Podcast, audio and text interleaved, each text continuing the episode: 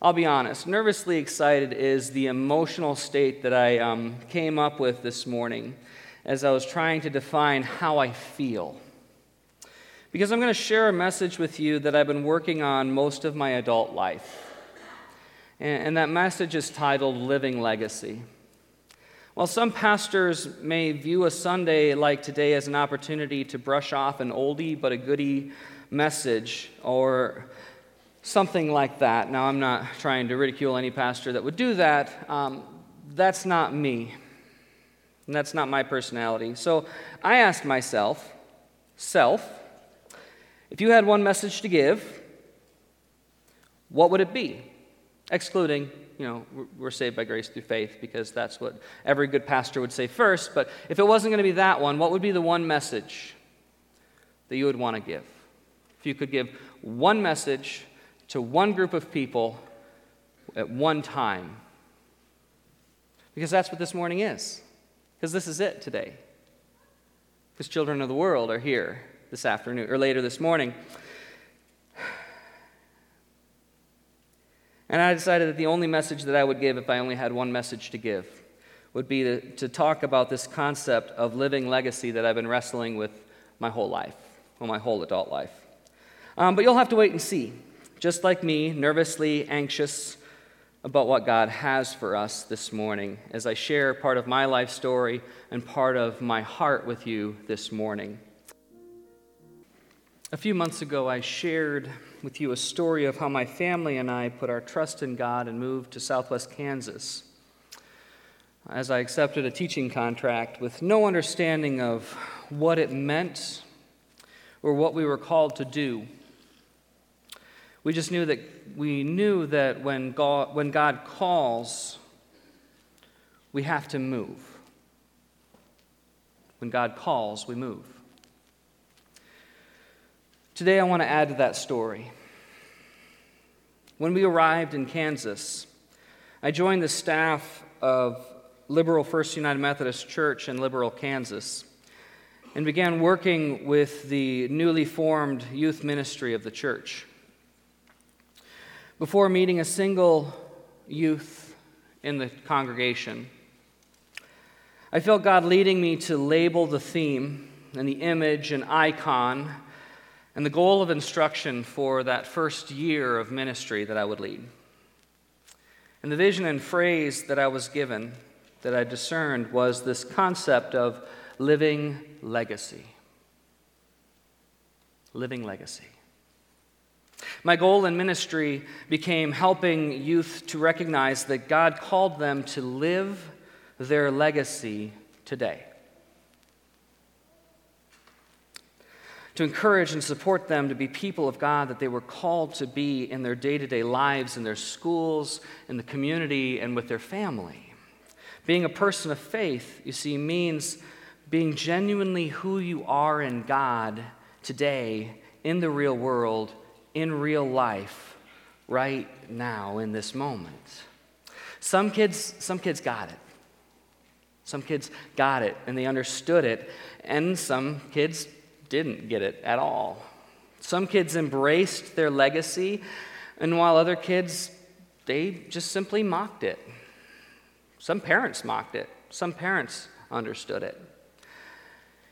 However, I still, to this day, years later, receive messages from these kids that are grown up, out of college, working professional lives, married, starting to have children, who tell me how it changed their life and how they finally get it all these years later.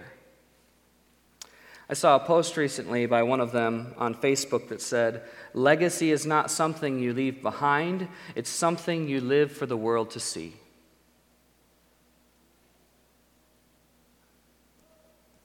And I was amazed.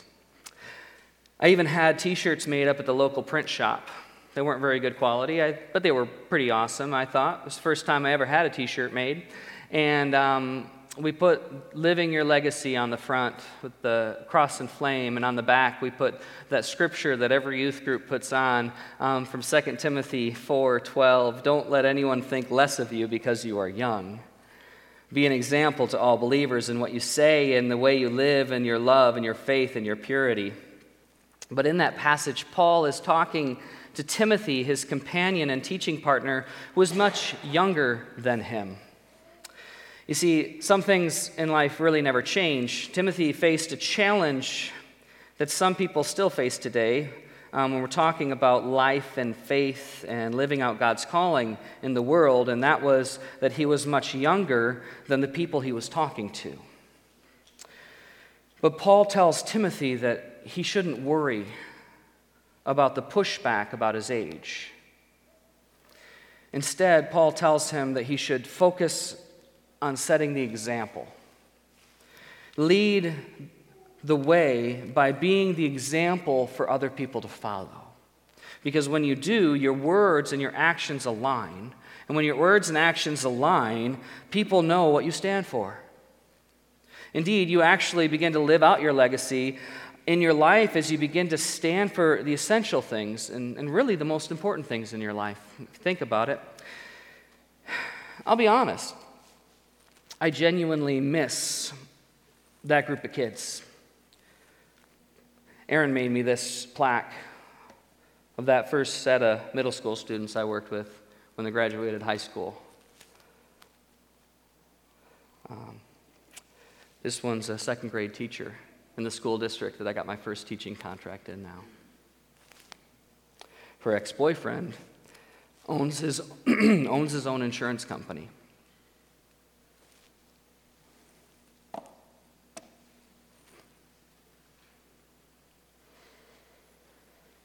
They inspired my journey to begin a life of full-time ordained ministry.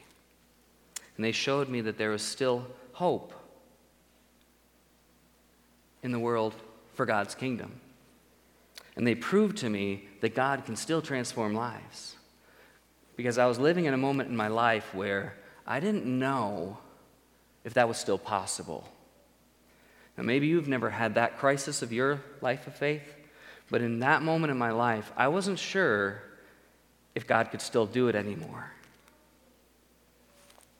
That's why that still stays in my office. They taught me what a living legacy could look like as a middle school and high school student. Well, you turn the page a few years. Turn the page a few years, and I'm in seminary, or cemetery, as some people like to call it. You know, where good people of faith go to die. And I came face to face with another expression of legacy. And I'm shadowing a pastor friend of mine as I met with a family with this pastor. And I'm not a minister. I'm still working in youth ministry, but I'm taking every opportunity to learn because that's also who I am. And we met with this family as they were preparing a funeral for a loved one who had passed. And my pastor friend, can I invite my friend who's looking at going into ministry to come along? To which they said yes. And my pastor friend asked the family as we sat in the living room with the children, and he said, what were his favorite things to do? To which the family had little to say, except that the deceased loved to argue with people. What were his passions, my friend asked. Single malt scotch was the best answer that one of the children said. After an hour of talking with the family and the children, my friend pastor and I sat down at a local diner in that community to go over his legal pad of notes that had almost no notes on them. And my friend sighed as he looked at me and just said, it's so unfortunate. You see, there are two ways that things can go for us. We can either leave a legacy that everyone knows, or we can leave a legacy that no one wants to talk about. The truth about legacy is that our legacy is actually lived in our lives. The memory of that legacy is remembered and embodied by the next generation. Our legacy is something that we live out in our lives. It's something that we do. Near the end of Paul's life, Paul was ready to pass the mantle to the next generation, which was Timothy. Timothy was one of his students, and he was tired. Paul was tired. He was worn out. He was ready to be done. But he understood the reality of fulfilling his legacy and of fulfilling his calling and to pass it on in his life. And so near the end of his second letter to Timothy, he wrote these words, and he said, "As for me, my life has already been poured out as an offering to God. The time of my death is near. I have fought the good fight. I have finished the race, and I have remained faithful. And now the prize awaits me, the crown of righteousness, which the Lord, the righteous judge, will give me on the day of his return. And the prize is not just for me, but for all who eagerly look forward to his appearing." You see, Paul poured out his life for Christ's mission and ministry. He's passing the mantle to the next generation. He's remained faithful through it all. He has lived this legacy because he has lived in the world, and he did not wait for someone else to determine what that legacy was. The world is radically transformed.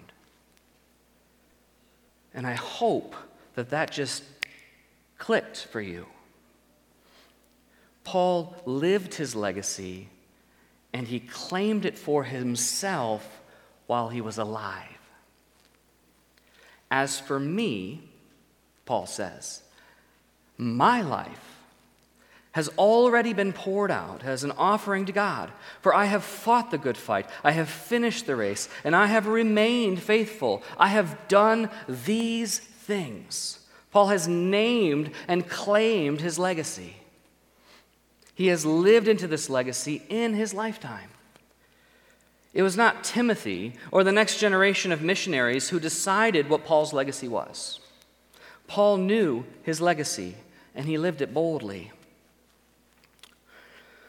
One of the great honors and privileges that I have as a minister is to walk beside people as they wrestle with the spiritual reality and the mourning associated with the loss of a loved one.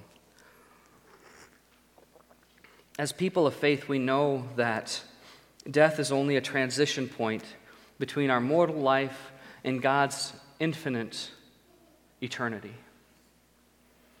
And the funeral service has deep meaning and significance in my personal life and in my ministry, as it is designed to be a celebration of life, with the aim of helping family members and friends in their time of grief and loss.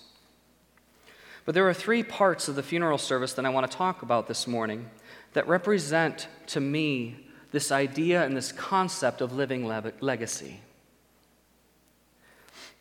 And so I want to walk you through these three parts for a few minutes with the goal of helping you think about and to begin to wrestle with your legacy, and living your legacy, and articulating your legacy, and like Paul, claiming your legacy in your life. And so the first part is the music. Some may joke about having a soundtrack to your life, but I don't think it's so much a joke. From my experience, there's a lot of truth to the fact that there are songs in our lives that represent who we are in the world. Ephesians 5:9 says, "Sing psalms and hymns and spiritual songs among yourselves, making music to the Lord in all your hearts." And music is not only a crucial part to our worship experience, but it's a vital part of our lives as well. Music triggers a different part of our brains. God created our brains to respond to music differently than spoken word. This is true. Music can speed up or slow down your heart rate. It can change your blood pressure. That's been proven. Music can change your mood, which can alter and affect the outcome of your day. I want you to listen to a song for a second, if it can recognize my face. It's my ringtone on my phone, and it has been for years, but it only happens when a family member calls, someone in my immediate family.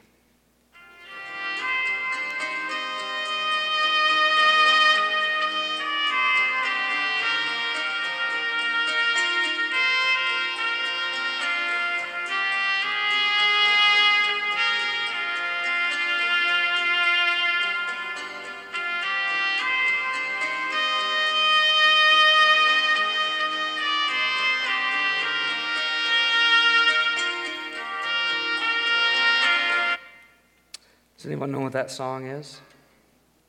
Besides the song that was with the intro clip to the message this morning? Everyone in my family knows what that song is, and I don't think one of them like it. But that doesn't matter. It's not their song. It's mine. It's the theme song to Rambo.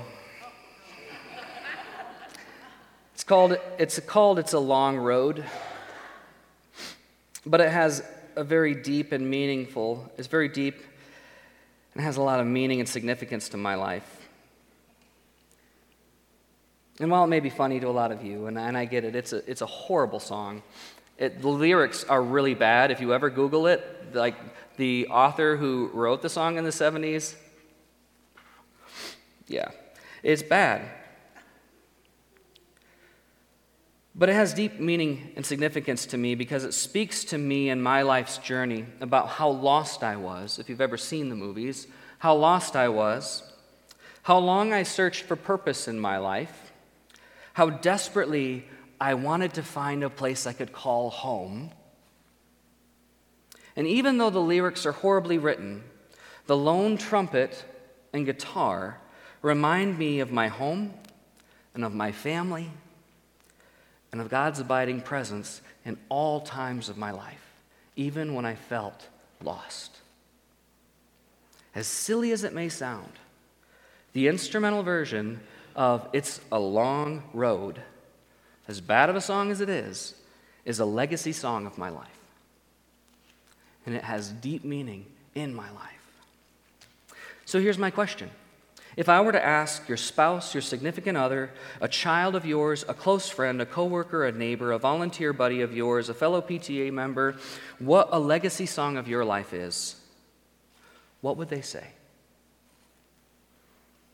What song defines your life and defines your legacy? Not what song do you like, and I'm happy, clap along, not what do you like to sing in the car, but what song defines you as a person of God. Not what song do your kids or your kids' kids know enough out of the hymnal to choose for your funeral, but what song has deep meaning to your life? What is your legacy song? Second part is the words. In Stephen Covey's book, The Seven Habits of Highly Effective People, he writes in his book, I think it's in chapter 2, this exercise to help the reader focus on starting with the end in mind. And the practice is simple. He asks the reader to imagine that you're watching your own funeral. And as you watch individuals get up to speak about you, he asks that you write down what each of these four people say about you. Your family member, so a spouse, a child, a sibling, an aunt or an uncle, a close friend, a coworker, and a community member, like a church member, a PTA member, a volunteer you work with. Now, personal experience has told me that in this area of my life that it's best not to go ask that person what they'd say about you at your funeral, because not everybody will give you a very effective answer, because some people are very open and honest about what they'd say at your funeral, and some are not. But when I worked through this exercise on my own over this last year, I found it very insightful to break them apart and write them all down individually. And I was very specific about it. I actually sat down and I wrote out specifically, for instance, my wife. And I wrote down about my wife and what I hoped that she noticed about our marriage. I also wrote one to my oldest son, and I had to stop there, but I wrote about the things that I wished he saw about me as a father. And in doing so, I realized that I wasn't doing the best job of living out the legacy that I wanted to in my life. You see, Paul poured out his life as an offering to God. But part of my offering, my personal offering in my life, is the sacrifices that I make, not only for God, but the sacrifices that I make for my family, and the sacrifices I make for my friends, the sacrifices I make for my community, because I am a whole person. I'm not just a pastor. I'm also a husband, and I'm a father, and I'm a friend, and I'm a volunteer, and I'm all of those things at the same time. And so this offering that Paul is talking about involves all of these other things. And so I would encourage you and challenge you today not only to think about what these people might say, but actually to put pen to paper and write it down. If you were to sit at your own funeral, what would a family member say? What would a friend say? What would a coworker say? And what would a community member say? The third part, and I think the most important part, is Scripture. Every funeral is a celebration of life and is a recognition of the transition from our mortal life into God's eternity, of moving from mortality to immortality, from perishability to imperishability, and it's all based on our understanding of faith and of God's work. Now, don't throw anything at me. That's a good preface, right? It's not that I doubt that Psalm 23 is not a significant scripture in your life. It is an important and significant scripture in my life. But I'll be honest, Psalm 23 is not a legacy scripture in my life. Let me ask you, what Bible story or passage has most transformed your life? More than any other? What verse of Scripture has reached out and slapped you in the face? What words have convicted you to change your perspective on the world and of God's presence in it? I'll give you a glimpse into my life this morning and into my heart. One of my legacy scriptures comes from the Gospel of John, chapter 11, and it's a story of... It's a part of the raising of Lazarus. Lazarus was a friend of Jesus, and Lazarus had two sisters, Mary and Martha, and we read about them in John 11, and Lazarus is sick.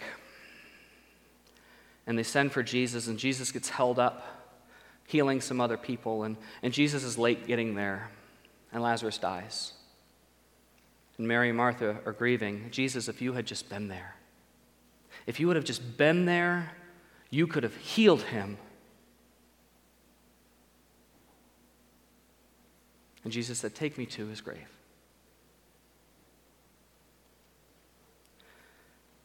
And the sisters, full of sorrow, "If you would only have been here, you could have done something, Jesus." And that's important to me because I've said that to God. "God, you could have done something here. Why didn't you? Why didn't you do something about this? You could have fixed this." And you know what Jesus does? Jesus sees the sorrow of Mary and Martha. In the shortest verse in the New Testament, Jesus responds by weeping, and Jesus cried. Changed my world when Jesus saw the sorrow of Mary and Martha. He cried with them. Changed my life. You could have done something, Jesus. Where was Jesus? He was crying on the ground right beside them. That's a legacy scripture in my life. It may not be in yours, but in my times of sorrow and frustration with God, it changed my world. So I challenge you, what is a scripture that changes your world? What is a scripture and a passage that changes your life? Because that is a scripture, that is a passage that is a legacy verse. And what often happens in our lives is that those stories of transformation and the Holy Spirit working in our lives aren't communicated. We don't tell our kids those stories. And they never hear about them.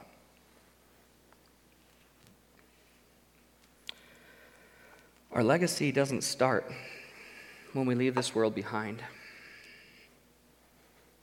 Our legacy starts right now, in this moment.